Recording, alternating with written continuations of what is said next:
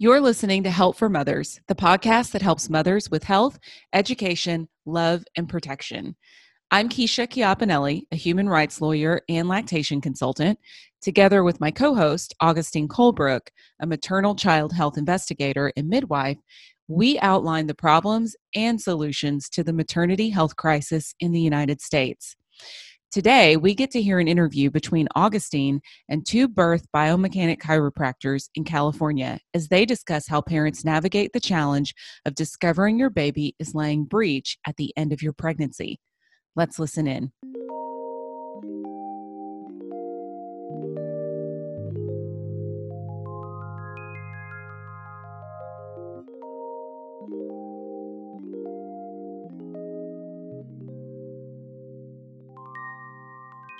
So, welcome to another edition of Help for Mothers. We are a podcast that aims to help mothers with health, education, love, and protection. And today I have the great pleasure of speaking to two mega experts in the field of helping mamas be comfortable, um, be prepared, be informed, and also um, address uh, a situation at the end of pregnancy when a baby might be laying breech. So, let's do intros first. Um, Anne, can I ask you to introduce yourself? Who are you? Where are you? What do you do?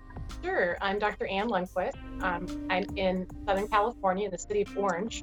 I've been a chiropractor for 30 years and seen pregnant women my entire career. I've always uh, loved working with pregnant women and trying to help them have better outcomes and be more comfortable during pregnancy as well, because I think that all works together. And I love spinning babies. I love the ICPA. There's a lot of information out there and a lot of resources, both, both for providers, but also for parents. Awesome. Thank you for joining us today. And we also have the great pleasure of having Caitlin with us. Caitlin, will you introduce yourself? Who are you? Where are you? What do you do? Hi, I'm Caitlin Clark. I'm also a chiropractor. I have exclusive practice, which is just for prenatal and birth. And I'm in Santa Cruz, California, although I also do births in Monterey. I attend births also as a doula as well uh, in um, Monterey, Santa Cruz, and Santa Clara County. And I've been, my first doula birth was 30 years ago this year. and, and I've been That's amazing. Yeah. I didn't do it all, you know, I had other things going on in my life, so it wasn't consecutive. But um, yeah, 30 years. And I, um, I also do a lot of advocacy work and a lot of activist work as well. And I've been a chiropractor for 20 something years. Amazing. Well, we're so happy to have both of you on the call and on our little presentation. It's so exciting. Today, um, we're going to aim to answer the question what if my baby is breech? And so um, that is a worry for many um, around the United States, around the world. Um, babies don't always read the books, they don't always know the path to take that's generally easiest. And honestly, some of them have a wisdom we don't even understand that that is the easiest position for them. So it's a very interesting and broad subject to try to unpack. And uh, birthing people, uh, mamas who come into this situation, don't always have the benefit of lots of advice, lots of guidance, lots of research. Um, and now, more than ever, with a shelter in place order in place for 95% of Americans, they can't get to the care that they want. They can't get to advisors or support um, uh, counselors or body workers. Um, and so um, some of them aren't even able to get to their regular providers, as we've seen prenatal care diminished significantly. So this um, this conversation is particularly important um, right now, but all the time because babies will always be born, and some of them, approximately two to four percent, will not be head down at term. And so that's what we're going to chat about today. Um, let's start first with uh, how how do we even find this out? How would a mom discover this? Um, yeah, go for it, Anne. Well, first of all, you might find out for the first time really late in pregnancy. Sometimes um, when things are normal, not in this COVID world we live in, uh, parents won't be told until it's basically time to make a decision about, you know, scheduling their C-section or scheduling something called a version where they try to turn the baby manually. Uh, an obstetrician would do that. So sometimes people don't really even have an option for very much time, or at least they don't feel like they do oftentimes have more options than they are presented. uh, was kind of interesting. I love too, that. Is I was my Yeah. mom's uh, third child. Um, I was her only unmedicated birth um, in California, and I was a vaginal birth breech. So Oh I'm wow, that small percentage and feel called to this work for sure. that's awesome. Yeah, you started from the very beginning researching this topic. That's Yep. fantastic. That out, right? That's awesome. Um, Caitlin, uh, will you tell us if if a mom is seeing a chiropractor, would the chiropractor tell her her baby's breech? No, chiropractors don't diagnose position, but what we what we do is we work with them on learning how to belly map their own belly. So, um, and that's one of the things that the Spinning Babies organization that both Anne and I are very involved with with uh, teaches as well.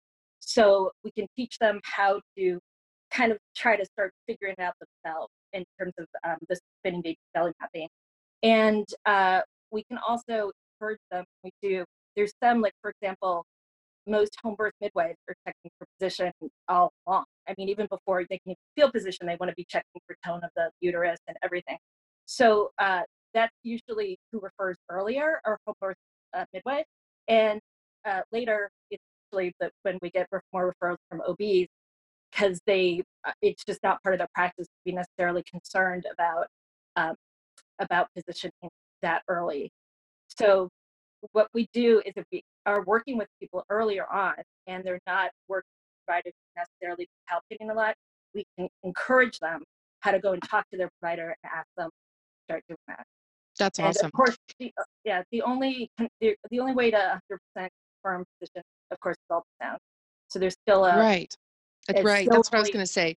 Oftentimes, um, a mom will find out that her baby is breech at an ultrasound, and of course, the, the the really curious thing about the U.S. healthcare system is that when you go get an ultrasound, it's ordered from a primary care provider. So the ultrasound tech doing the actual scan can't give any medical information. So even though in the scan it might be incredibly obvious that there is in fact a head up under her ribs, um, the the the OB ultrasound tech can't usually confirm that. So so moms will oftentimes leave like distressed without really anyone to counsel them, not knowing what really is the case and and the poor techs, I mean, oftentimes they'll be like, I can't tell you, I'm sorry, it's a liability thing. And it makes it so disorienting for those mamas leaving those OB appointments, um, going to find out theoretically at an ultrasound, but then going to the ultrasound and not being given the full information or or just being able to piece together what they can visually see on the screen. That's kind of their first diagnosis. So I want to start from that place because even in high hands-on midwifery practices, we still always confirm the diagnosis with ultrasound. This is going to be the vast majority of cases are going to find out through the ultrasound. So I want to start with this place. Um, from your both incredibly learned and long time experience opinion um, and, and clinical um, knowledge base, uh, what's the first thing? Like, take us from that spot. Like, um, a mom is laying on the table. It's obvious her baby, that bump under her rib that she thought was the head or that someone else thought was the head is the head. The baby's bum is down in her pelvis. Um, take us through, like, what happens next first? What should she do? I always want to talk about the fact too that the baby has to choose, right? The baby's Mhm. the one that chooses the position. So if we can add ease um, through using chiropractic care and some of the spinning babies technique to add balance to the ligaments, we're going to give the baby more options, but they still have to choose. Yeah, yeah, definitely. Caitlin, talk to us about the emotional situation that that that brings up for people. Sure. You've dealt with many. I mean, you've gotten many a, a freaked out phone call at that exact moment. I- Tell us I what have- happened. I, I field several phone calls, um, sometimes several a day for uh, people with breech babies. And so this is speaking more from my doula perspective. That's when I do these consult calls that would go a little bit differently than seeing a, a person for chiropractic. I usually work with them for both, but the my first uh, interaction with them is usually on the phone when I do get the freaked out phone call, uh, very justifiably freaked out. What I try to do just at first is help the client get grounded, to stop, take some breaths, and to start this really, it can be a very difficult process of making these big decisions with sometimes with very little time. So it's important to, to stop and bring everybody back as much as we can. Uh, sometimes you're in, uh, many people are really in crisis mode at that point. So to strategize with the client about what, how can we first get you in a place where you can make good decisions and where you're feeling safe and, and cared for. What I have found is uh, there's a couple things that I, I talked to them about first. One is I, you know, when you take like, I, I, I've done a lot of in trauma and grief um, care, especially surrounding birth. But what I found is, and I know that grief uh, care is much more complex than this, but just those basic, you know, when you take like 101 and they tell you the, the five stages of grief that are like denial, anger, bargaining, depression, and acceptance, those are the things that I see. And you don't have to go in a straight line, bounce all around. Uh, those are the things that I see happen when people are calling. So it, it really to acknowledge, first of all, that it for very many people and, and for their partners and maybe even for other members of their family, it is a real mourning process. They're either grieving the birth that they wanted to have. It could have been a birth that they've been dreaming of since, you know, forever. Or they're grieving um, in some other way. Many people are blaming themselves. That's part of this bargaining, the bargaining thing, is they'll do, oh God, if I had only known I would have been doing spinning babies 28 weeks. Now that I'm on their website, I know that that would be good. I would have seen a chiropractor day one. I would have done, done this, done that. The first thing I like to do is really tell them it's not their fault. None of this is anything that they should have known to do. The fault lies with us, with prenatal care providers, and with our system that's not integrated. So we're not having OBs necessarily know about biomechanics. It's not, it's not necessarily that they don't believe that it work or whatever or that they don't care. It's just that we aren't educated. So they don't know that they need to be um, maybe sending people to body workers much earlier, focusing on prevention, letting their um, clients know earlier on that that be breached. Because there is stuff that can be done by other providers before stuff that they, which is the ECV. Um, but that requires collaborative care. But we don't Absolutely. work in collaborative care, so that's that's really the problem. I well, love how you highlight that yes, it does. And there is, I mean, there's some places that do work in collaborative care. I've got OBs in my area who I can call up and talk to. There's many doulas and chiropractors in, in but you've established those connections. Yeah. In the system, the United States healthcare system. That, right, yeah. So broken. There's no it's collaboration. So um, yeah. So I so I first try to address the emotional component of this. And sometimes people call me and they're like, I don't want to talk about my feelings. I just want to know what to do. And that's fine. I give them some tips. But um, I, I try and kind of bring them back because I earlier in my career I had a regret where I didn't really focus on uh, the decision making process and helping helping them make informed decisions as to the extent that I thought it was it was really necessary to. And I got a couple phone calls, you know, years later being like, I feel like I didn't know about this. I didn't know that this was an option. And I was like, I told you that vaginal breech if you want to travel was an option, or I told you that a cesarean if you to hospital was an option. But they weren't in the right headspace at that time because um, they were in a place of grief. And you don't, you don't, uh, you don't recall information or retain information. You retain a small fraction of.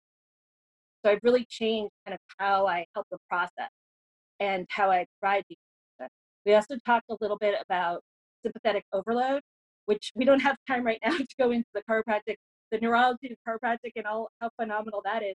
But uh, I do find that most of my clients that call me are in this uh, sympathetic overload state, which you, most people have heard of fight or flight um, or freeze. There's another part that researchers have been studying called fawning, another F, fawning. And this is the a tendency to kind of give in to authority uh, or perceived authority figures. So you kind of fawn over somebody who may, who may or may not actually be worthy of that of that behavior, and and say yes to things you might not say yes to typically. And then later on, yeah, it's a coping mechanism, just like mechanism. flight or fight. Yeah, yeah. it's, right, it's right. not really conscious. It's right. it's an autonomic response. I love that you bring this up. It's a big so, part of my awareness too. It's yeah. brilliant.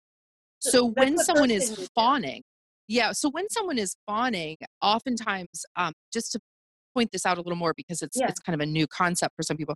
Right. They are saying, "Oh yes, okay, thank you, doctor. Okay, scheduled on Tuesday. Okay, that that's thank you so much for discovering this. I'm so glad." And then they leave and they're like, "Wait a second, did I just agree to a C-section? What? Or, Wait, or what? what? Yeah. Or, or what's scarier, Augustine, is when they do that, but they don't do the processing Did I just agree to a C-section until after the C-section. Right, uh, right. Grief processing takes a really long time, Right. and Right. uh, it's trauma. And we know now that trauma is usually not processed when you're experiencing the trauma. It's more about just Right. acknowledging that you're going through the trauma, then, so you know that something's going on, and you need to get your your um, support system together for when you're ready to process the trauma. So uh, yes, that's the first thing that I do. And then this next thing that I do is I usually walk them through the entire spectrum uh, of their options. And this is from an advocacy standpoint. As a partner, I can certainly also advocate for my clients. But this is more of a doula advocacy position. So we go through all of the options, and they're different depending on where you are. So it's important to find a consultant who's local for you. So we go through everything from their right to an unassisted birth, which is not necessarily something that I agree with at all, but I just go through all of their options, all the way over to a um, planned scheduled cesarean and the different types of cesareans they, they plan, what the different providers that we have in the area along that whole spectrum. And in the middle, there's things like a um, trial before cesarean, which some people, a lot of people have never even heard that that could be something that they do. Uh, and all of the other things in between so that I know that at the beginning they I've done my due diligence, that they are aware of the full spectrum of abstinence. And I just kind of breeze through those very quickly and then ask them, right now, what are the things that you're the most interested in? And they say, oh, I know I never would do, uh, I never would do a vaginal. I don't care if it's the best hospital in the country. I don't want to do a vaginal breech. I want to do everything I want to right now get the baby to turn um, on my own. And then a week from now, I want to do an ECV if that doesn't work. So then we focus in on those things. And we also talk about how a lot of people with babies, um, once they start the information gathering process, will change their mind several times. That's fine too. That's part of the process. We kind of have a plan A, B, C. It's like the choose your own, those old books where you choose your own history. You know? Yeah, that's great. If X turn to page. Uh, so, so those That's great. where I start out. Well, Caitlin, can I ask you to um, just sort of clarify a little bit and and and jump in here anytime? And certainly, um, you know, as as a healthcare provider, I could as well. But I'm enjoying interviewing you both, so I'm going to ask the questions. Um, so I, I- I love the way that you help us understand that grief is a part of this. Um, but uh, for those that are are really, this is so new to them. What are they grieving? Like, help us understand why this changes birth so much. Uh, there's so much that they're grieving. Most uh, the, the biggest thing is really the loss of the birth that they were planning. So even if they were planning a medicated birth or a or an induction or whatever, they were still planning a vaginal birth. Like n- very few people plan a cesarean. Um, just especially first, you know, they, it's, it's very rare for somebody to just be like, and not very "Oh, many people cesarean." opt Right. for abdominal But- surgery. right, right, Yeah, So unindicated. have- Right. Yeah. so the biggest thing is really this loss of this dream birth and uh, you know many people i work with are planning uh they their goal is to have an unmedicated birth so they're they're also losing that they might have been watching you know documentaries and listening to their friends and reading Ina May Gaskin books and doing all this stuff and they have read all these birth stories they're dreaming about and then all of a sudden they're being told that it's not an option to have that birth it, it always is it might involve travel or various other things, but um, they're being told that that there's no way. Usually, they're just said, okay, we're, may or may not do a ECV if you want one, and then we'll schedule you there. And uh, they're also grieving the loss of power. So if you walk in and somebody says you know, your baby is your, your baby's heads up, so let's schedule a cesarean. They don't give you any, and then uh, often I'll hear back that the birthing person say, don't I have any options other than the ECV? And they say, oh, you can try acupuncture, or you can, you know, you can try these things, do some. And that's in. California. I'm just Yeah, going to say that's, in California. yeah. In Alabama, they're probably not saying you can try acupuncture. You know, Uh, like Well, there's some amazing doulas in Alabama, so I'm sure Yeah, that's true. But the but the OB, the OB yeah. probably isn't saying that. You know, I don't know 'cause I don't work in, in Alabama, but um, so and, yeah, and that's and just not, an example. yes. not bashing on Alabama. We're gonna get. There really are great. Yeah. Uh. Anyway, uh, so but even here, there's such a big. It, it there's a huge discrepancy in what they're being told, um, in terms of options. So there often are not told all of their options. Hardly ever do I have anybody who's planning a hospital birth come in and say, "Hey, I heard that there's a great OB at, at different parts of the state that I could go." My OB told me that. They don't say that. They say, Yeah. "You Like have it's size fits all. Cesarean. That's your option." Right. So Well, so let's- take taken that that power away from them. That's part of what they're grieving as well. Yeah, and that is such an important point. And I want to actually pause the breech conversation if we can to talk about this little highlighted problem in the maternity care in the United States. Um, because you two function outside the system. And so, because of that, you have a really great vision of the whole as opposed to those that are very in the system and can only see, you know, you can't see the forest for the trees. They're very in it. You both have a very broad perspective. Um, and this is is a really pervasive problem in the U.S. of not getting um, true informed decision, true informed counsel around options. And so I just, first of all, I see you both shaking your heads, which means I see that you also see this problem.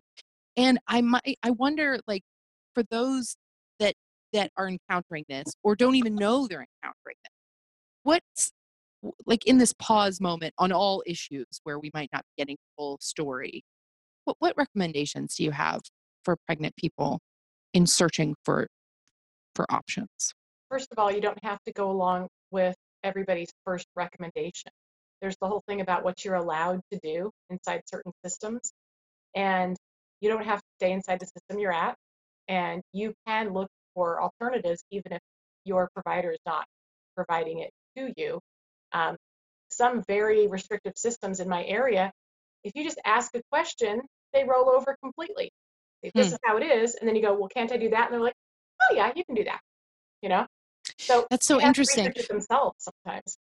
my my co-host keisha Chiappinelli, um, says all, all the time her favorite quote is the squeaky wheel gets the, the the grease you know the squeaky wheel so she's like so be a squeaky wheel the Right. more you ask the more you talk the more you're like um but um but um but someone's going to pay attention and this is what you're saying too Yeah. What are my other options?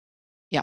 It never hurts to ask. And you can ask different providers inside the same system because oftentimes they're seeing different people on different days. Yeah. And I, Yeah. I also, if you have, a, because a lot of people who are who just found out their baby is breech are under a big time crunch. They really don't have a lot of time to do a lot of research. So finding a consultant like Anna and I do that work. There's a lot of doulas who specialize in working with people um, who have breech or twins or VBAC or know things that are that they might not provided all their options. To reach out to those people in the community, they can help. We can help streamline right now i know a lot of us are doing uh, during covid with people who don't have regular paychecks they're doing pay what you can or pay later so it, there's no, really no reason right now um, to, to reach out there's also there's some great resources online for learning about your rights one of them that's absolutely phenomenal is the birth of monopoly website there's a class on there called it's literally called know your rights so you can take Awesome. that. it goes through the we'll link rights. that in the in the show notes thanks for that Yeah, and there's uh, and there's uh, the Coalition for Breech Birth Facebook page. So if you're someplace where you don't even know, you know, where to start finding a, somebody who can consult with you on advocacy, you could go on there and um, you need to like answer a few questions, and then you could write, "I'm looking for somebody who knows about options in Detroit. Can is there anybody on here who can help me out?" So there's there are things that you can do uh, to be educated in the but in California, uh, we do find that ultimately most places will support the patient's right. If just like Anne said, if they aren't doing it and you question them about it, then sometimes they're like, "Oh yeah, now we can do it." So it's an off policy thing for their hospital. So to go off policy, they have liability attached to it, and they need to be told, you know, I'm not going to do that. So you're some, we're going to have to come up with something else. And then they're like, oh, okay. Um, so that's Right. just, That's that's a very interesting distinction. Well, thank you for those tidbits. I I, I appreciate both of you. You're such advocates in your communities, and um, we are all of us involved in helping to grow advocates all over the country. So thank you for that. Um, so so okay, so somebody has found out that they have a breech position baby at the end of their pregnancy. They have made a frantic call or a frantic Google, Facebook search for like how can I get resources. Um, they've found someone who's like, you don't have to just have a scheduled cesarean. Um, you can, ha- you, there are other options. Um, and they go, okay, what, where, when, how, how what is this? Um, how, walk us through the steps. And I know this, this conversation, like when I talk with my, um, you know, community-based clients, um, this is always, it's such a time crunch because we find out at 35, 36, 37, 38, you're already in the due window. Like you could go into labor any moment. Um, and some of uh, some of them don't find out until uh, the week before they're due or their due date, right? 40 plus um, five. Yeah. Yeah, right. Or, or past their due date. Um, there's like you literally have maybe an hour to make a decision, maybe a day to make a decision. If you're really lucky, you have a week to make your decision. Um, and that's an extreme amount of stress and research. So let's break it down in case someone um, is searching for this info. Um, what are the options? And let's talk from least rigmarole and wild experience to the most. So, first of all, I found out my baby breech. I have more than an hour. What can I? I do love Spinning Babies. They Absolutely. Okay. Yes. It. it is a so this is the this is my first recommendation too. Go to Spinning Babies. So both of you happen to be Spinning Babies um, providers, educators, um, and tell us what is the website? Uh, what do they look for? Like literally, what do they hit in the search bar? How do they get to the info that you're talking about? So just I'm going to default to Anne for this oh. because I, I am a I am a Spinning Babies trained uh, body worker and uh, okay. with the, that same track, and also I have a lot of training on working one on one with clients. Anne is actually also it, she's got all that, and she's a spinning baby parent educator. So she yes. uh, she works she works with clients, and they're doing some really exciting things online now. Uh, but that's the first thing that I have people do. Sometimes their babies turn before they even come in for the appointment, and I'm like, you should still come in though because yeah. Really uh, so the, the, you want to go over some of those, uh, like the yeah, and tell us like what what do they do? Like I want to be really nuts and bolts. Like they go on to spinningbabies dot spinningbabies.com. Dot com. There's there's a whole bunch of stuff you can read about, but if you want to make it really simple, click on the shop button and go to the ebook, which is about uh, uh, breech. I, I gosh, I have to look it up. I think it's just called the breech book. It's the breech book, yeah. Well, there's one that's a flip thing about breech births, but then there's a downloadable book for parents it is ten dollars. It's nine ninety five. You know, it's like a, yeah. a, nothing. They could charge so much more. It's very yeah. easy to read. It goes over the activities really well that parents would use at home, and it goes over a plan on how to use those over the course of how much time do you have. You know, how much yeah. time do you have? Do it like this. You have less time? Do it like that. You can't do that. Do this. It's just very, very um, friendly to parents, and you can do this. You can do this stuff at home. Um, the devil's in the details a little bit. I tell parents, um, done badly, these activities are very helpful. Done correctly, they're magical. wow. So wow, I let that's awesome. over them with parents if I at all can. Um, knowing that um, in, in the US, the Department of Homeland Security has uh, said that chiropractors are essential. So most states still have chiropractors practicing and most of our perinatal chiropractors are still in practice, even if it's not as many days as normal. Now, the question is are people comfortable coming to us? Um, the people I talk to, and in my office, um, we are uh, instituting extreme hygiene, and I'm finding patients are coming to me telling me that I am the only place they're going to outside their home. They're not, you know, late pregnancy. They're not going shopping. They're hardly going to the OB. All on the phone almost, but they're coming to me. So um, that makes yeah, and it's really that's it's yeah, it's awesome, and and it, it actually makes a lot of sense. Um, it's not actually um, a whim or like frivolous. It's actually it is essential because yeah. we all know that the more time you spend in a hospital and the more interventions you get in a hospital, the more at risk you are for everything. So decreasing hospitalizations, decreasing cesareans actually saves lives. And we know this on every level of policy and government and research and et cetera, et cetera. So um, helping the body, the baby, choose a head down position absolutely actually saves lives.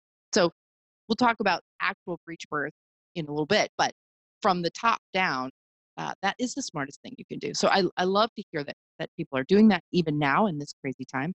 And I love to hear that chiropractors are essential and that is offered. So that's fantastic. Um, so, uh, so the Spinning Babies website, lots of info there. The Breech book for parents, lots of info there. That'll give you a good guidebook for how to start. Um, and then I'm going to ring the bell for chiropractic. Yeah. That's why I have you both here because I've seen it absolutely miracles over the, the 20 years I, I practiced um, uh, seeing patients, many, many breeches over the years um, have been, have been resolved uh, with, with that amazing bodywork care. So um, if they can see a chiropractor, that is one of the first steps. Um, will you tell us what you do when they come to see you? What, what, what, what, what could someone expect if they've never seen a chiropractor? What are you doing? Um, can I just jump in real quickly first Yeah. to say, um, when Caitlin, you go are for when you're looking for a chiropractor, not all chiropractors work with uh, with people with breech babies, and not all chiropractors are trained in that. Just like I'm not uh, someone you want to see if you're in a car accident. That's not my specialty. So personal injury, I and even just like basic pain relief is not my specialty. So, but birth biomechanics is my specialty, and there's ways that you find people who are specifically trained in that. The very like the absolute basic training, in my opinion, and I'd love to hear what Anne thinks about this too, would be the ICPA certification for Webster.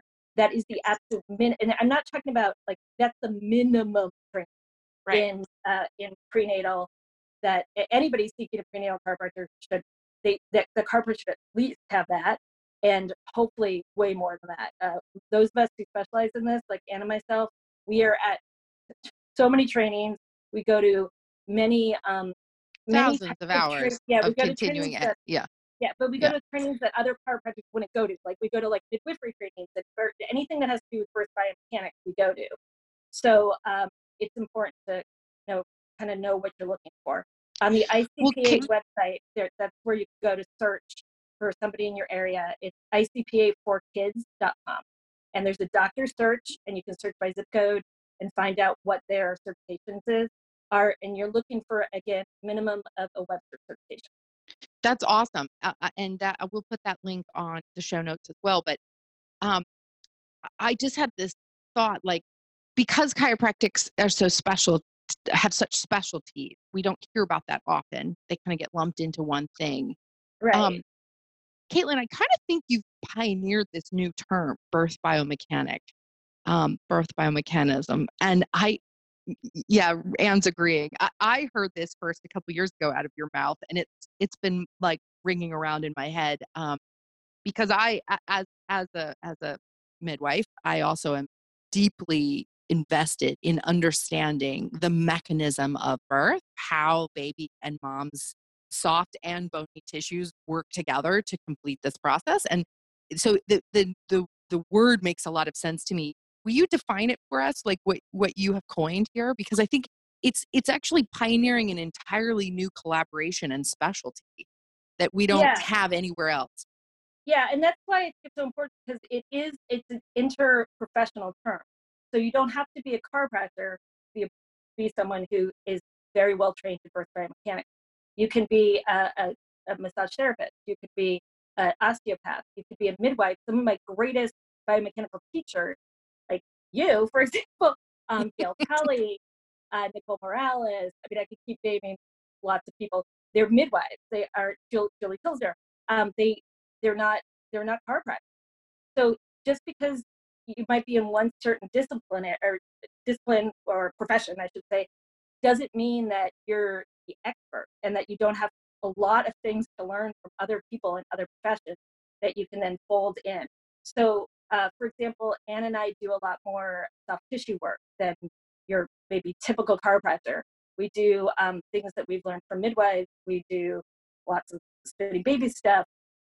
Uh, so it's basically a, a, a- somebody who focuses on the structures, the biomechanical structures, so uh, fascia, ligament, um, the muscles, bones, all the things, and then the nervous system component behind that as well. But all the things that might influence the, the balance of the uterus. So we're not actually working on the uterus, we're, we're working on things that are kind of all around it, and they might influence um, the, the torsion of the uterus, and then that might possibly influence the position the baby takes. So one of the really cool things from all this is that, um, and I need to, I want to point out that there's no evidence for this. It, this is all anecdotal, but and I know from our forums that it's, it's, it's. I mean, I, it, every, we all know that this happened. That the, um, the same factors that tend to the imbalances that tend to cause baby to maybe decide to go um, breech, and of course we never know for sure, but those same factors also cause other positional or also may provide a tendency, a biomechanical tendency for the baby to choose other positions that could be difficult for labor. So if the baby turns yeah, after one adjustment, it's still really important to continue chiropractic care uh, to prevent things like uh, biomechanical influences that might uh, cause the baby to maybe tend to be posterior, which is a huge uh, put babies who are posterior. And I don't I don't want to go into like all specifics because we could talk all you know for the next hour. Yeah. but it's there, there's more. What I'm saying is there's more benefit uh, for for for after. Yeah. No, I love I love this point you're making, and Anne's nodding her head. She I think agrees too that Yeah. this um that that breech positioning can actually be a gift in a way Yeah. because it's like a red flag, a yellow flag that raises like, hey, hey, hey, hey, things are not as they seem. And um, because you and others and and and you know many of us in this newly developing kind of intercollaboration, understanding things that have previously not really been understood, um, are are trying to pioneer a, a support system, a mechanism in collaboration in our systems level care, whereby people who discover this yellow flag can have consistent and long term success and, and and attention to changing the the birth biomechanical issues that are present. And and breech is one of those like, hey, pay attention, pay attention, something's Yeah. not right. Yeah. Right. talk to patients about the fact that um, breech is a symptom of the problem. It's not Yeah. necessarily the problem, right? And Yeah. yes, I want your baby to go head down. And I, I'm not going to make your baby head, go head down. I'm going to add balance to your body so that uh, baby with this this uh, this ease, this balance, this room that they should have had all along, they can make that choice that's more advantageous and less stressful to everyone. But once they're head down, you can't stop. That almost indicates even more that you need to continue with this and keep balance and have things go well. And when you don't, um, you know, sometimes you have some interesting stories about how things Yeah. over time. It's, I think it's also it's also important to note that it's not just about the baby, as Anne said, it's not just about the baby turning. Um, it, it's it's about creating balance. Uh, the goal isn't necessarily to get the baby to turn. We're we're not turning baby. We're we're creating balance so the baby can make the best choice for for their particular situation. Um, but one thing we have noticed, and again, I always like to point out when I am very much in as a doula uh, to for, for uh, making sure that when I'm saying something that's not based on research, that I acknowledge it. So this is not based on research, but the research that I would love to see, anecdotally see so much of it, is babies I believe are more likely to turn during an ECV, significantly more likely. This is my theory and many other chiropractic theories. If they've been having regular body work, so during um, the last two to three weeks, the chiropractic or other kinds of body work. Uh, and that's something I think a lot of people Absolutely. they think it's like a either or. Like, am I going to focus on trying to get my baby to turn on their own, or I'm going to do an ECV? They can all we can all work together. There's benefits Absolutely. if you're making that Yeah. choice as well. As a provider as a provider who does do ECV myself um, it, it's absolutely one of my requirements i mean it's one of the reasons i've had consistently an 84 85% ecv success rate is because i require body work before i will do it because it there's just like all the things that can make it successful like we should do that and also like caitlin has noticed that the spinning baby stuff that turns a lot of babies right then the chiropractic mm-hmm. that turns a lot of babies so actually i i have to do less because the babies are responding to less invasive techniques. So, so going back to that question we had about like along the spectrum. So we could read on spinning babies, we could download that book, we could find a chiropractor, especially one who focuses in the perinatal period. We could go to that chiropractor and we they would do what? They would what kind of hands-on things do you someone who's not familiar with chiropractic at all? And tell us like when they come into your office, what do they do? What do you what do you do to them? I'm going to um, look at what's happening as far as the balance in their body and their pelvis, at the muscles and ligaments that are surrounding this area, but even further afield than just the pelvis, I'm going to look at how their knees and their feet are working, what's happening with their shoulders. How can I add ease to your body so that it's more relaxed all over, um, less tense? Uh, how can I talk to you about activities that you do throughout your day, the position that you sleep in, how you sit, how you get up from a chair, you know, all of these things to try to add ease. And some of them are very subtle, but can really make a huge difference. Um, what kind of shoes are you wearing? You know, I'm trying to look at, at everything here. Wow. That's so that's so holistic. It's so thorough. It's, yeah. But these you never know when one of these fine points might just be the thing, you know, combined yeah. with everything else. Yeah. Yeah, yeah. That's brilliant. Yeah, so um oh, go, yeah, go for it. Couple, so in terms of um working to people who are focusing on first uh, doing things that might encourage their baby to turn on their own. Uh, other than the things we've mentioned, posture, postural changes, which is chiropractic can help you with. Also, there's also um, advice on that in you know, spinning babies, biomechanical things that Anne just mentioned. Um, we already talked about spinning babies, and again, I think the website's great, but getting an actual consultant, like uh, either a doula, to work on, with you one on one. We do FaceTime, like you don't have, we don't, we can do it virtually or somebody like Anne, who's a parent educator, can actually do a class. Uh, there's that acupuncture. There's um, I usually really encourage my my clients if if it if they can if they can possibly afford it, be doing acupuncture as well. Also doing um, a Maya abdominal massage. There's another which is ATMAT, Arvigo techniques of Maya abdominal massage is the certification you want to look for, the pregnancy certification. There's there's a homeopathic remedy called pulsatilla. There's all sorts of all sorts of you know like folk remedies, you know, old that we don't have research on, but uh, but there's all sorts of things that you can try doing you know flips in the swimming pool. So I go through all of those with clients, and I tell them that they're going to feel really overwhelmed after I go through all these things. And then we talk about decision making. Um, so what some people want to just do everything. Like they want to take a week and do everything, absolutely everything, and spend all the money and do all the stuff and do everything. Some people, it's way too overwhelming and they need stop. And I love, I learned from you actually that kind of some of the language about that. Like, is this helpful? Does this create peace in your life?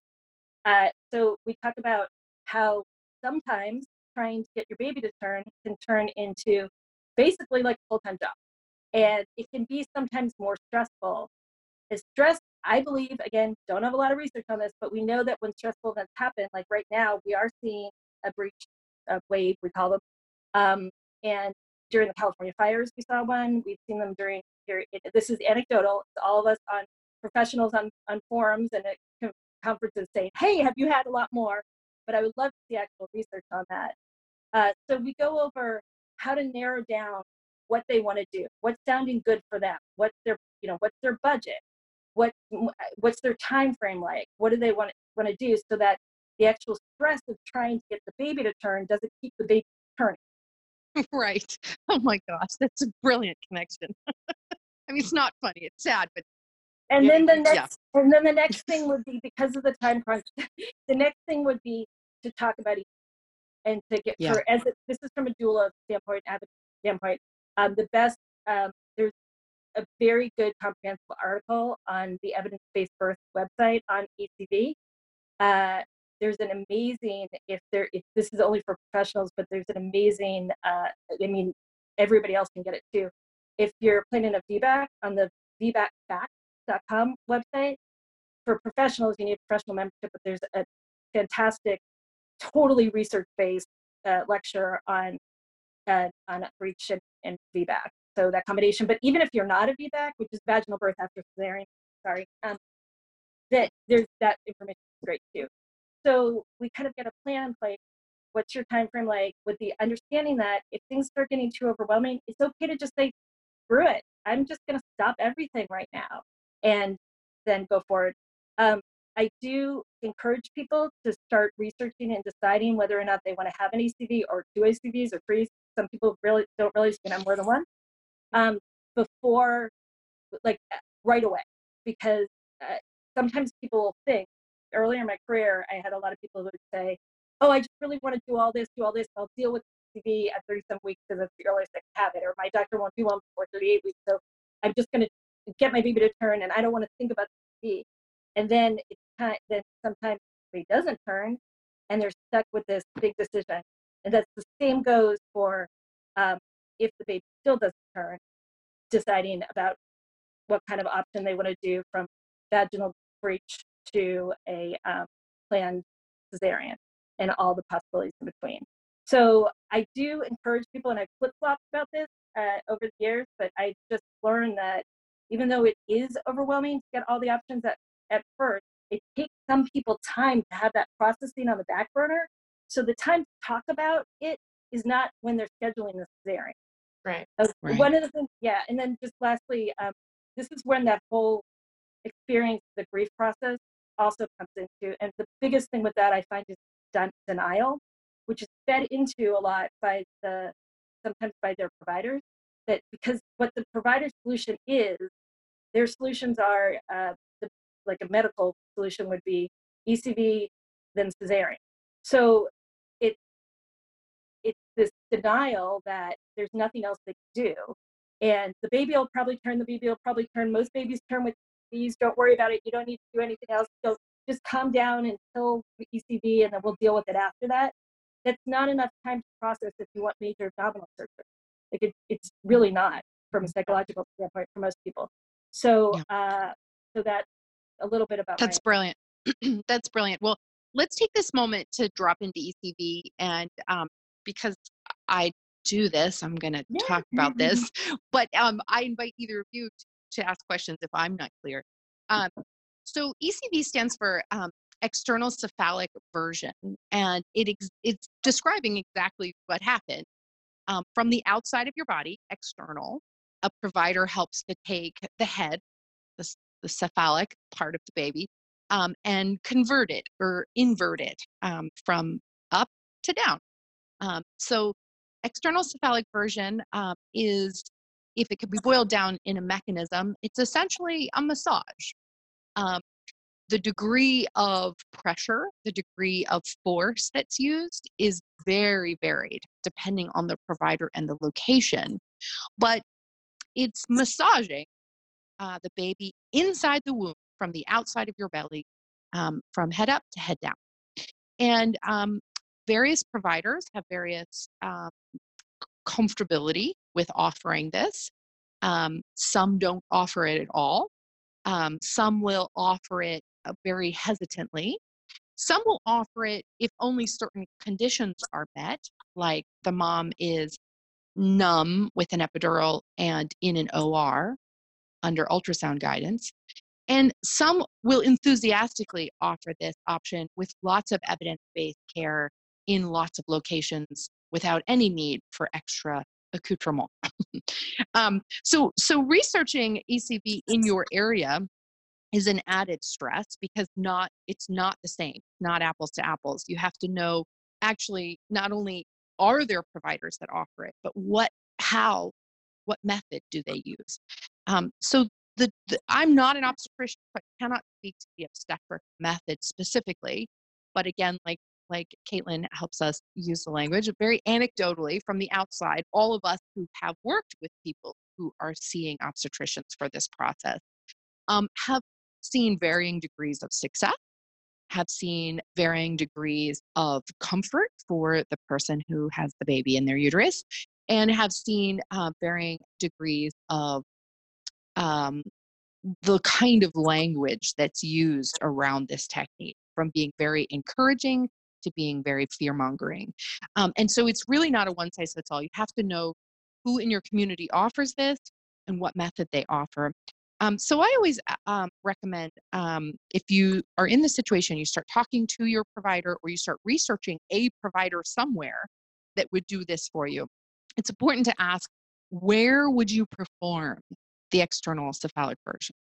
Um, and if the answer is in an OR, you get a very different picture of what procedure is about to happen than if the answer is, I can come to your house, right? Um, the next question that I would ask, I would encourage is, um, what is your success rate? Um, now, the challenge with this is that it's not easy to verify. Yeah. Um, there are no, there's no real records kept of this except for that provider themselves, and um, we don't totally know if that's tracked well or truthful or what have you. So, so it's a tricky one. Um, but but on the whole, we're going to believe that providers are truthful and honest. And on the whole, there's kind of a range. So if they're saying that they have a 50% success rate, that's quite different than what we would expect to be more normal, which is about the 70 to 80% success rate, right? Um, do either of you know of providers in your area that are quoting a higher success rate than that? Uh, there's one in my area uh, that if I'm working, if it's, if I've been working with that person for more than two, three ish weeks, we've had um, almost 100% success together. And and I would I would reiterate that if you're the I believe that it's the skill of the provider that's the number one factor in a successful ECV. Uh, I I, yes. I don't like saying successfully in an ECV that ends up with the turn baby because occasionally there Yeah. are I mean, mo- if it's, it's occasionally there are some things that are not biomechanical that are reasons that the baby is there. And then the baby not turning in those situations is successful because the baby knew what the baby was doing. Yeah. That's Uh, right. So, so uh, you can again. The best thing to do is to reach out to doulas and to consultants who uh, spend a lot of time uh, going to ECV and going to ECVs, going to talking to people who've had ECVs on web on forums with people concerned about ECVs in your local community. So most of us can, in chiropractic for sure, because um, most of us can give some suggestions about who Actual specific people, right? Because you hear about them. people. Yeah. Yeah. exactly.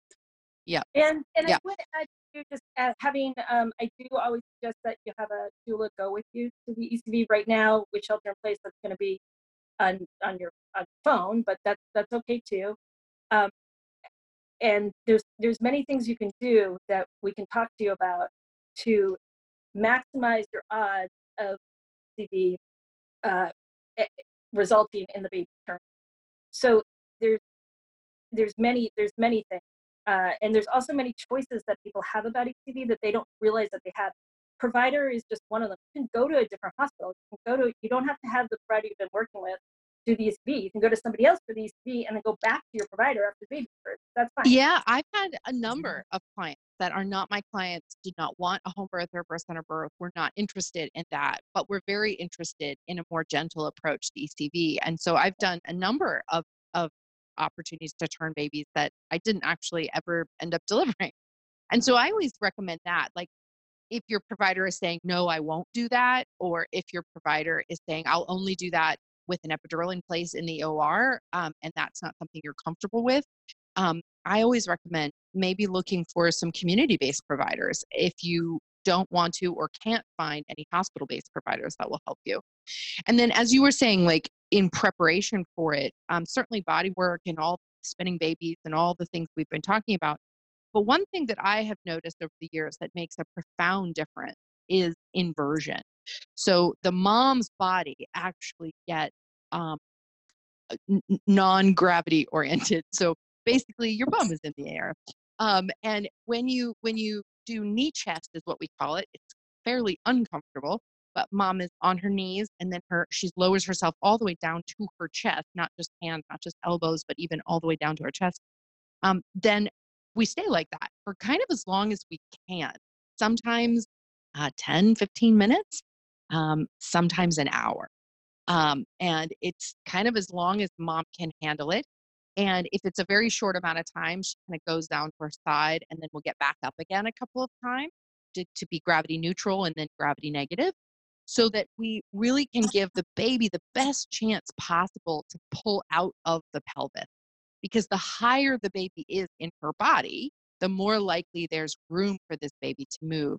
Um, so to me, that has been one of the most powerful and empowering personal things that a person can do without the need to research anyone else. So um, you just tell your your OB, even if it's going to be in the OR under epidural with ultrasound guidance, you say, before we do anything, I'm going to spend half an hour on my, and you just are going to wait. Like that's something you can do and right. that has a high chance of creating success. Um, so, is this something you guys recommend?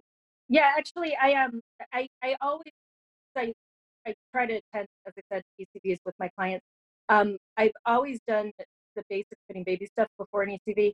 After I took one of your classes, I, I was doing open knee chest, and more than just open knee chest, I, I was doing. It's just hilarious to me that they get to the hospital and that they're trying to get the baby to turn, and what they do for the an hour, hour and a half before that is have them lay in a reclined position while they're doing all the stuff. Yeah. And, you know, it's like, it doesn't make sense. so I've been either doing, I actually learned from a nurse uh, who does assist a lot of ECVs that she does the bed in the opposite or has turn around. Trendelenburg. Yeah. Trendelenburg. Mm-hmm. I, I was trying mm-hmm. to use, not use um, you know, technical terms. Oh, yeah. Sorry. Uh, but you can, tilted, okay. tilted bed. well, yeah. and so, um, and then I also, but after class, one time you said ideally 45 minutes. So I actually have been doing 45 minutes of open knee chest with um, and prevent the back, back pain from that. I just have a partner hold the, there's a great picture. Yeah, I hold the, yeah. and it, it's something. We, we just use a sheet cheap the hospital, but Manteca yeah. or uh, Rebozo or whatever you want. Um, there's a good picture of that on the Spinning Babies site if you search open knee chest. Yeah. So doing, doing that before reducing anxiety. So again, having being very well prepared for it. You're describing it. I've seen videos of you doing ECV, and your skills are just magical. But most most ECVs I've been to do not look or feel like massage. Most hospital yeah. ECVs, uh, some of them honestly look to me like surgery from the outside. Like they're mm. really aggressive. But baby mm. turn, and it's way better than getting a cesarean for most people. You know, for most people, but they feel being prepared watching lots of you know watching youtube videos on it uh, having support there talking about what it's going to be like. It's also very important to understand your options in terms of the there's a few drug options medication options for ecv some are based on research some like fentanyl are not. Um, and the under spinal is but the research isn't it's very slight increase. So that article i mentioned on the evidence-based birth uh, research on just go into Google evidence-based birth research on uh, breech version. It'll pop up, and that goes over some of the things that can influence the turn rate with an ECV. Wow, uh, thank you for that.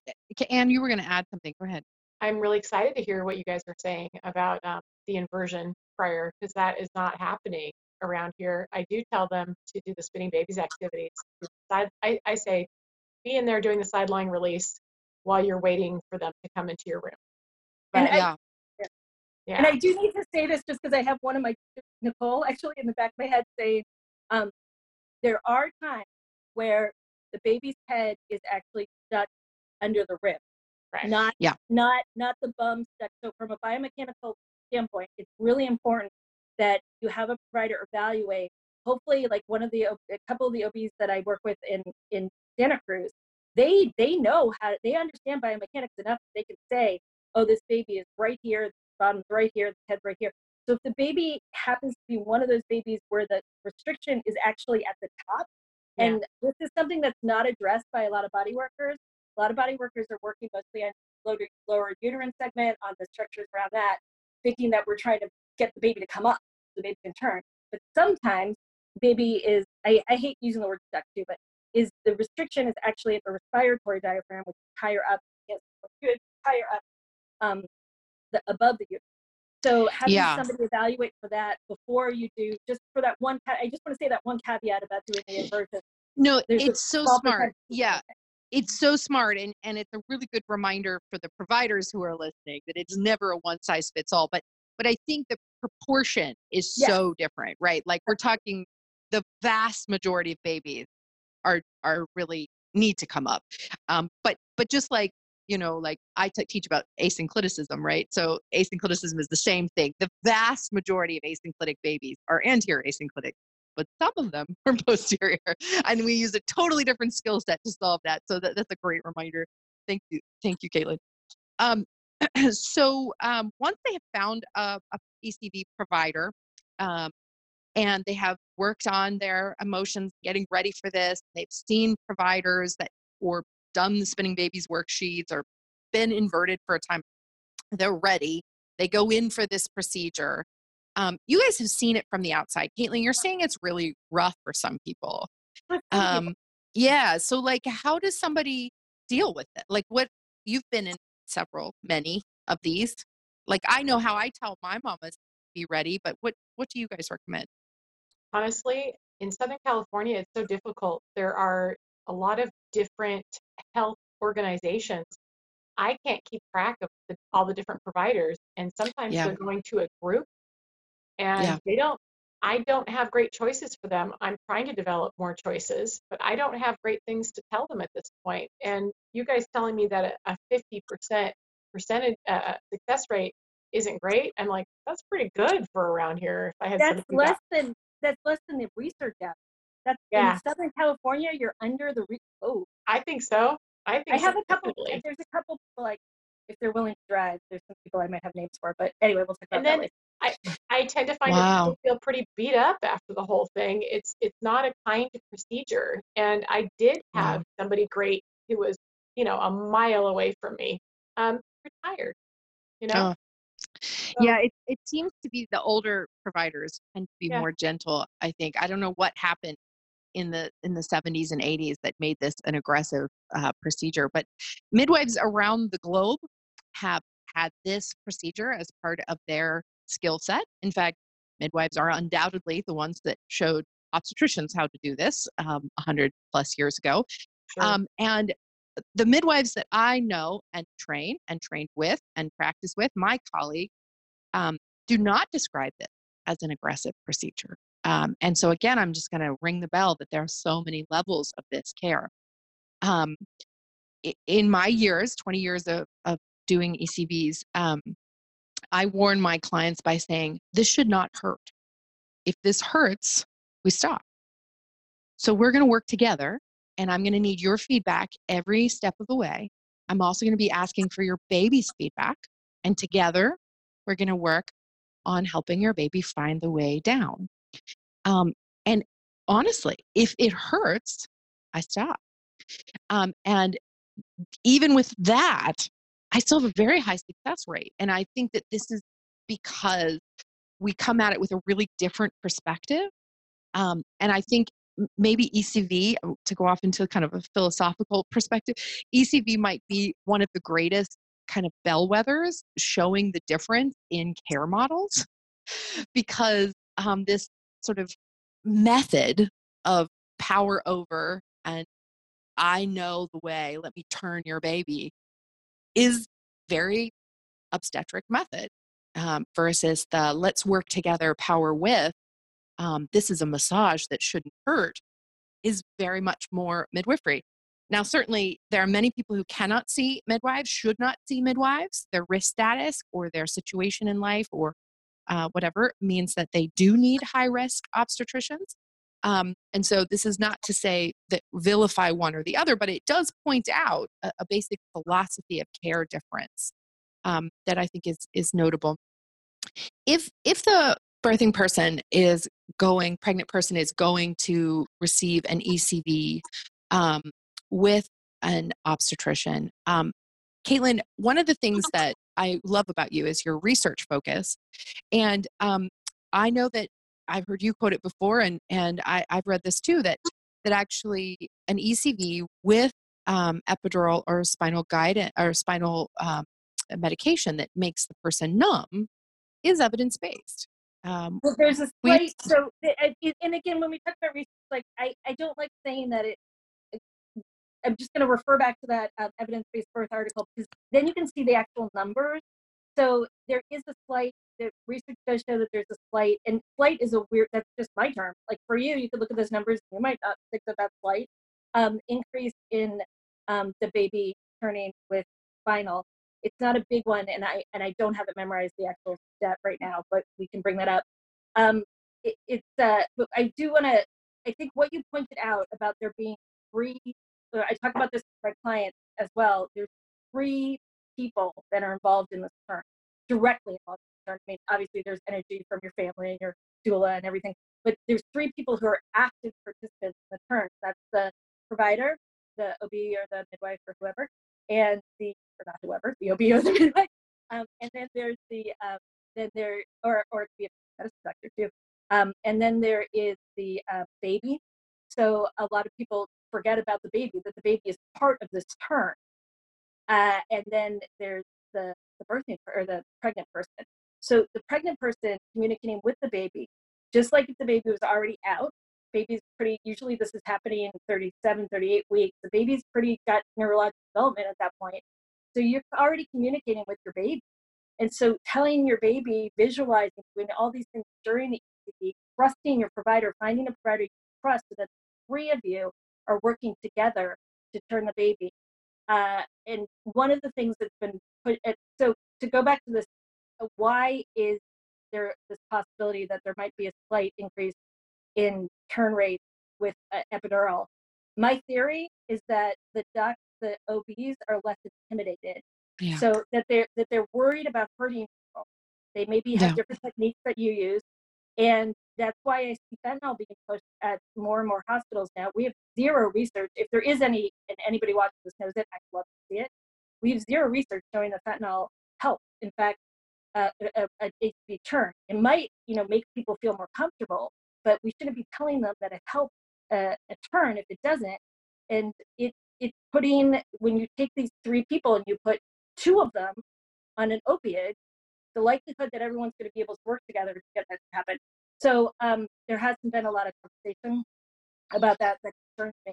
And there certainly are many things that you can do to kind of, and then on the at the same time, there's a lot of people who the stress of um, and the anxiety from getting an ECV, they're they're they would prefer to get fentanyl, and I completely I completely support that as well. It's just that I want yeah. them to know that that's not research so, yeah, I would agree. And it's the same with the epidural. Like getting an epidural placed is not without risk.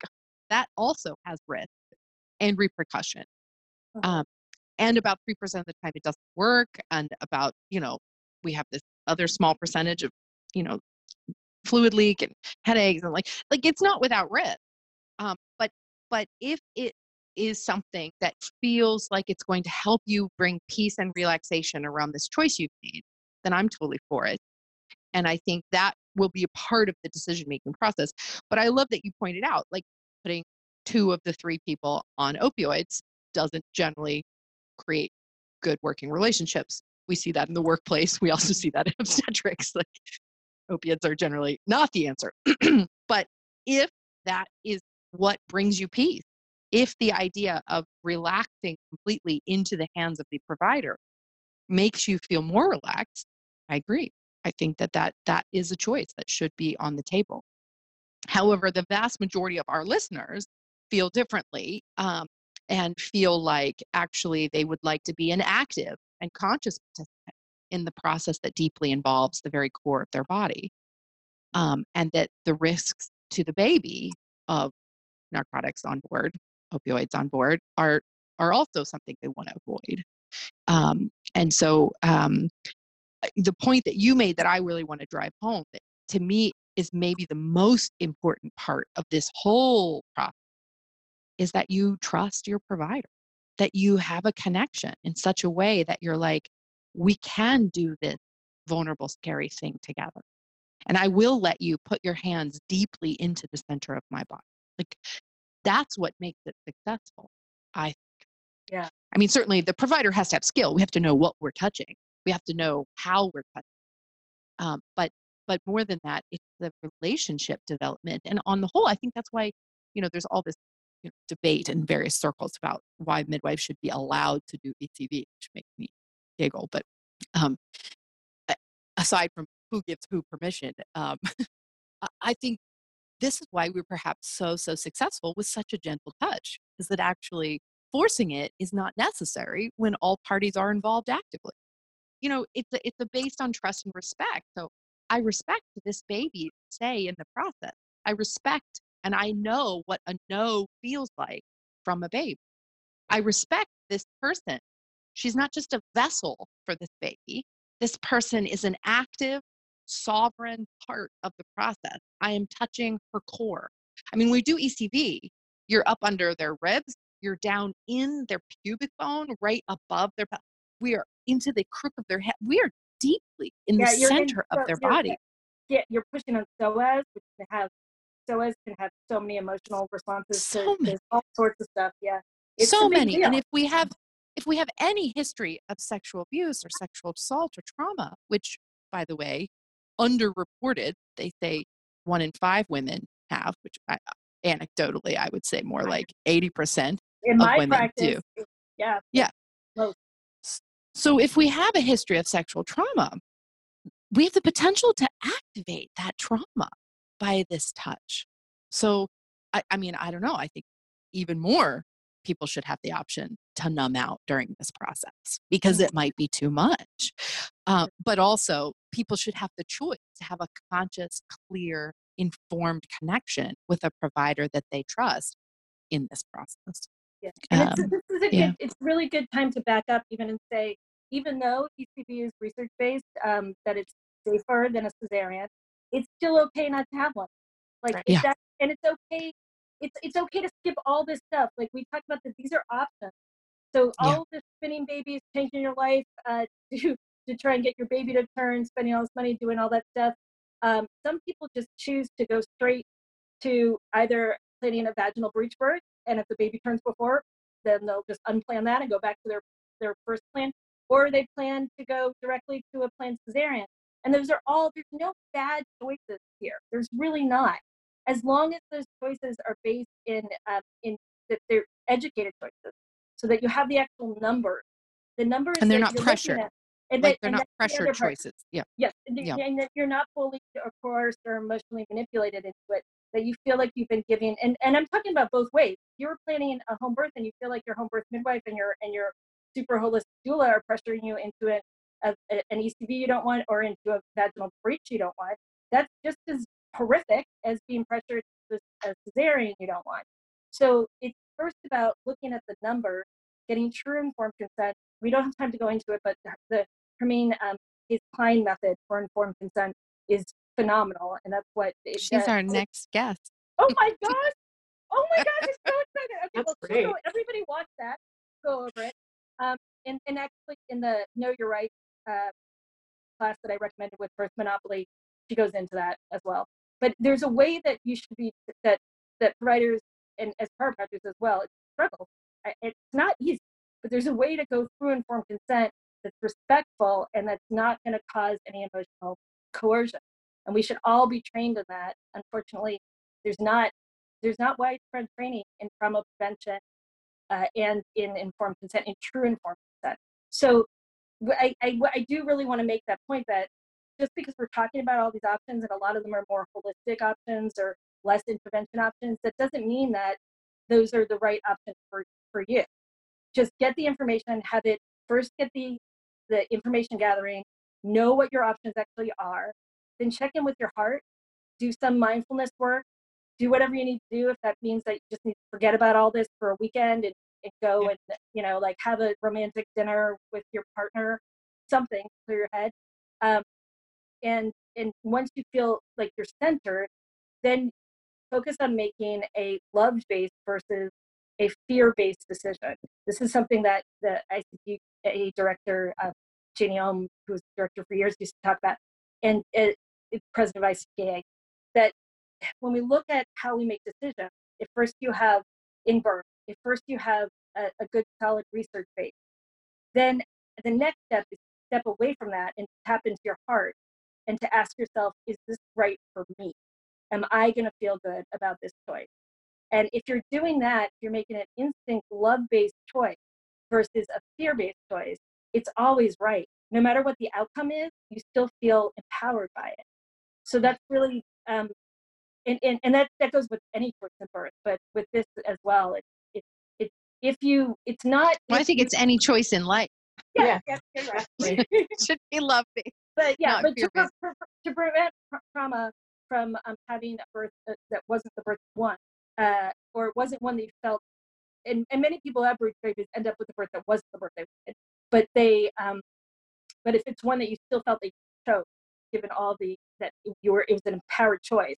That's what prevents long-term trauma. So that should be all of our focus. Absolutely.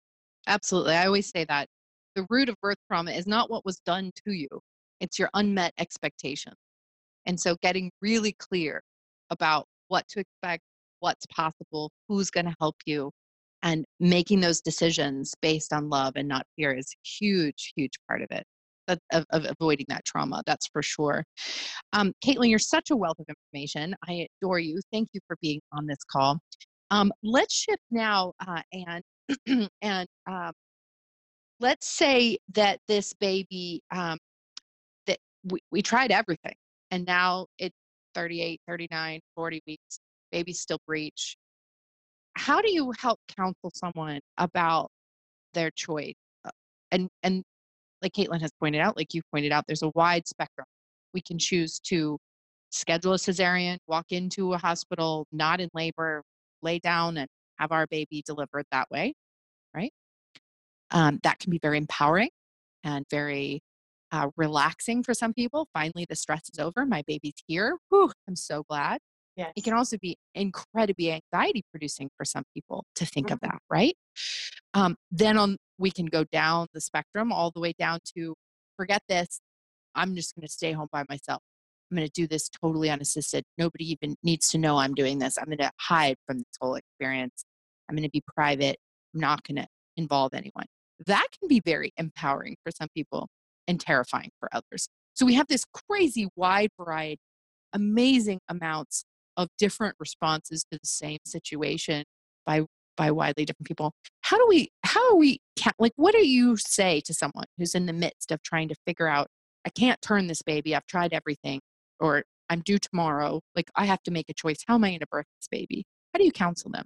First of all, you can try and know that the baby still might not do what you want them to do, right?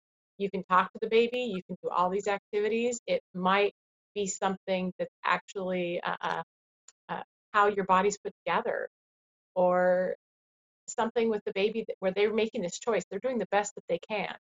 So I tell people it's okay to try it. It's very empowering to um, to work through these processes and know that you did your very best to get what you wanted. Um, if you do your best, you're more likely to get what you want. And when you look back on it, you'll say, you know, I really did try. Um, there are hospitals in my area, um, doctors that will support uh, vaginal breech birth. So I will give that information out freely and tell women that perhaps they'd like to ha- go have a consult, go talk to this um, practice, see what's going on, see what you can do. Maybe set that up ahead of time and not wait till the very last minute for that. And then um, sometimes people do end up with C-sections for this. Um, it there's a whole Well, lot my-. Oh, go ahead. I was just gonna say, like, I, I, I'm gonna just pause on, put a pin in that statement because this is one of the things that I feel like I want to advocate for is that nobody ends up with a cesarean ever. that actually, it's always an informed decision Right. based on providers that are willing to sit at the bedside and talk and talk talk through everything until that birthing person feels like they have enough information to actually make a decision because ending up is the language that we use in our culture that that that sort of gives way to the idea that somebody else is in charge Right.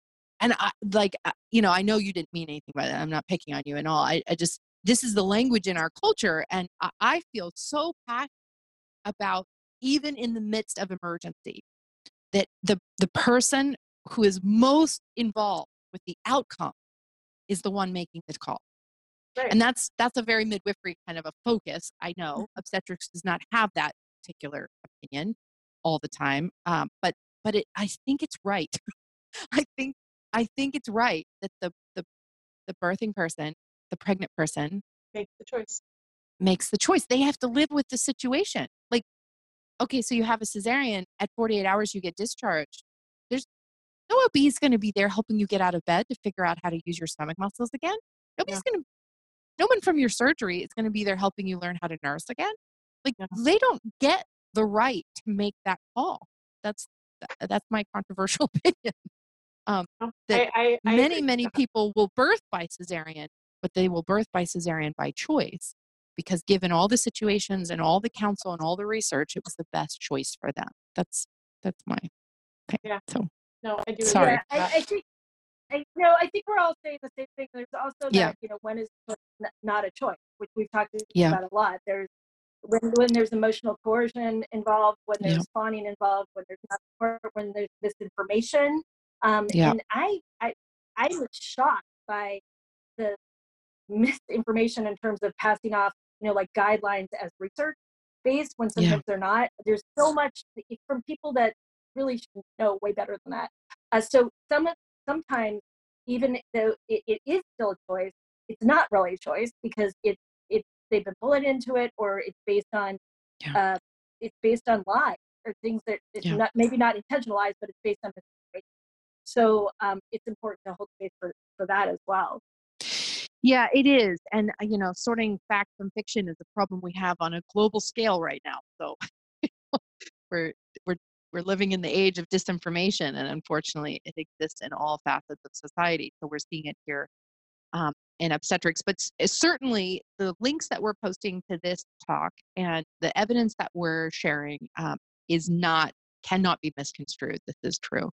And um, in terms of um, actually making the call um, turning all the things that could turn my baby are I'm I'm still maybe using them, but I've lost faith. I've done this for so long, or I've tried so many intensive things. It's not working. Now I have to birth my baby because you can't stay pregnant forever. Somehow your baby must come out. Mm-hmm. Um, you said you counsel them to look for alternatives, to have consults, to meet with people.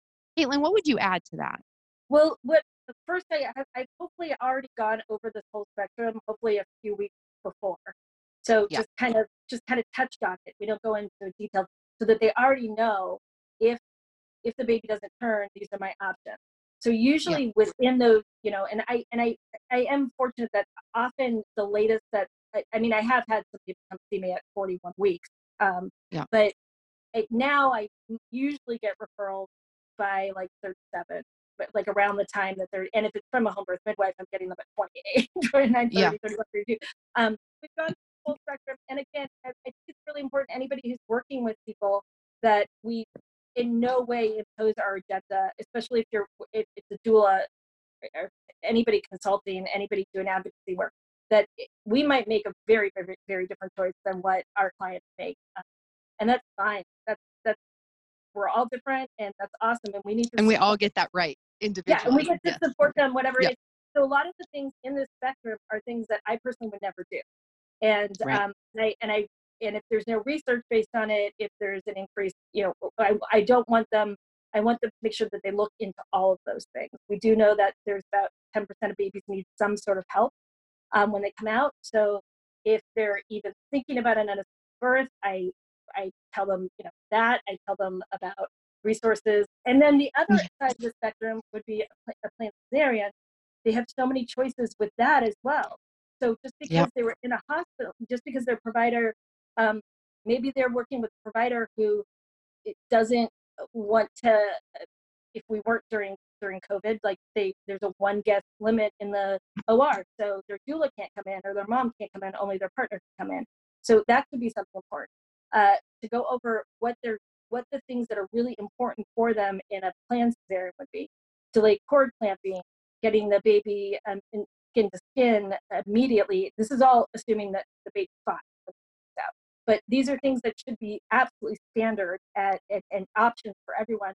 Um, having no break in if you have your partner with you, even during the um, initial uh, catheterization and the um, and uh, the epidural uh, final placement, and continuing having your support person with you all the way through until you leave the OR. There's many people who feel just horribly abandoned that they aren't with their partner during that beginning time and that end time. So and through recovery, things, even like an hour in oh, recovery, yeah. I mean, sometimes there's, there's, there's some, totally solitude. Yeah. There's some places here. There's some uh, hospitals in the Bay Area where you're alone in recovery where you're you're it's like the partner might get in but your doula is not even allowed in rec- uh, uh, allowed i hate that but we're, Yeah. it's not like we can break into the recovery room after your doula's not there uh, and then it's also important to kind of talk about so you want to have a consult if you're thinking about a planned cesarean about all of your options with that. Where is the best place for that? You still need a birth plan for a planned cesarean.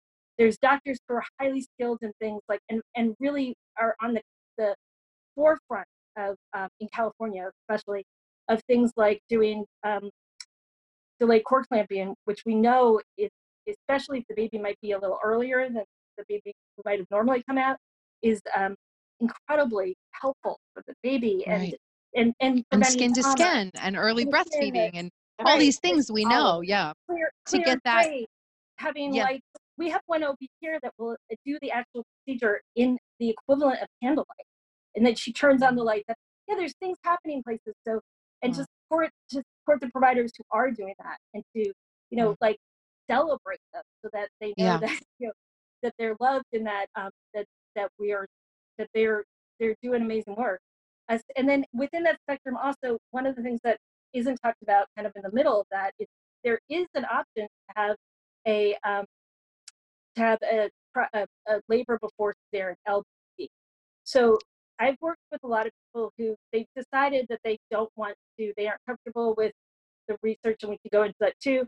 Um, the, they, they aren't comfortable with vaginal breech, so they decide to, that they want a cesarean, but they, for example, um, if someone's been struggling with fertility for a long time, is maybe uh, knows that this is their only birth that they're ever going to have. I've had a few people, uh, more than a few, that I've worked with that they just really, for a psychological uh, benefit for the birthing person, forget all the great things that it can do for the baby, but for the birthing person to experience some labor, it, it sounds odd. A lot of people are like, why would you want to go through labor if you don't have to? But there, for some people, that's an incredibly important process journey. So the pros And they would be missing something really profound if they didn't get it. so yeah. the pros the pros of experienced labor outweigh the the cons of not having a planned cesarean where you know who your doctor is coming in. You might have whoever the on-call doctor is. So it's important that that, again, there's no right choice. There's no right choice about this. It's about weighing the pros and cons of what is more most important for you. Um, and then there are some people who are just they will they know immediately that if their baby doesn't turn, they've already thought about it for a while and they want to do anything to have a vaginal breech. So um, we that does require we go through those options. What those options are, it might mean a, a bunch of traveling. You know, you can have one, but you need to travel. We do have some hospital options that are wonderful in California vaginal breech uh, around here. But there are many places on the East Coast where the next provider is four states away. Right, right. Uh, so So- travel is real. Yeah, for a long time, um, and I think still, Dr. Brad Boots Taylor in Atlanta, Georgia, took a lot of folks from a seven state radius who would Mm-hmm. come in in their RV um, RVs and and wait in his neighborhood to come in and have a vaginal breech birth with him. Um, so yeah, if if that is a desire, sometimes it takes a tremendous amount of effort to get that, which is another sign that our system is so so broken. But there are choices. There are always choices. What Anne started with saying, there's always choices, even if nobody's telling you about them. Right. Well, my goodness, what a fun and full conversation we've had. I'm so grateful to both of you, uh, Anne Lundquist in Southern California, Caitlin Clark in the Bay Area. Uh, thank you so much for both of you to bringing your heart and your information, your education, um, your knowledge, wisdom to uh, to us. I appreciate you both so much. Augustine, this was such an honor to be to, do anything with you. is such an honor. I've learned so much from you, and I love. Um, I mean, I love I love so much about what you do. But one of the biggest things is this this, joint commitment that we all have. I has it too to um, professional collaboration and to um, best supporting, putting kind of our whole professional ego side aside and focusing on the client as the center of care, always the client So thank you so much for the work you're doing in Yeah. making the big changes happen that are bringing us in that direction. Ditto, my friend. Thank you for having me. And I feel like I've learned a lot just from being with you two tonight. Thank you. Oh, and my goodness. Well, um, we're so happy that, that Southern California has you. And I hope we get to see each other someday in the future when travel returns. Thank you both.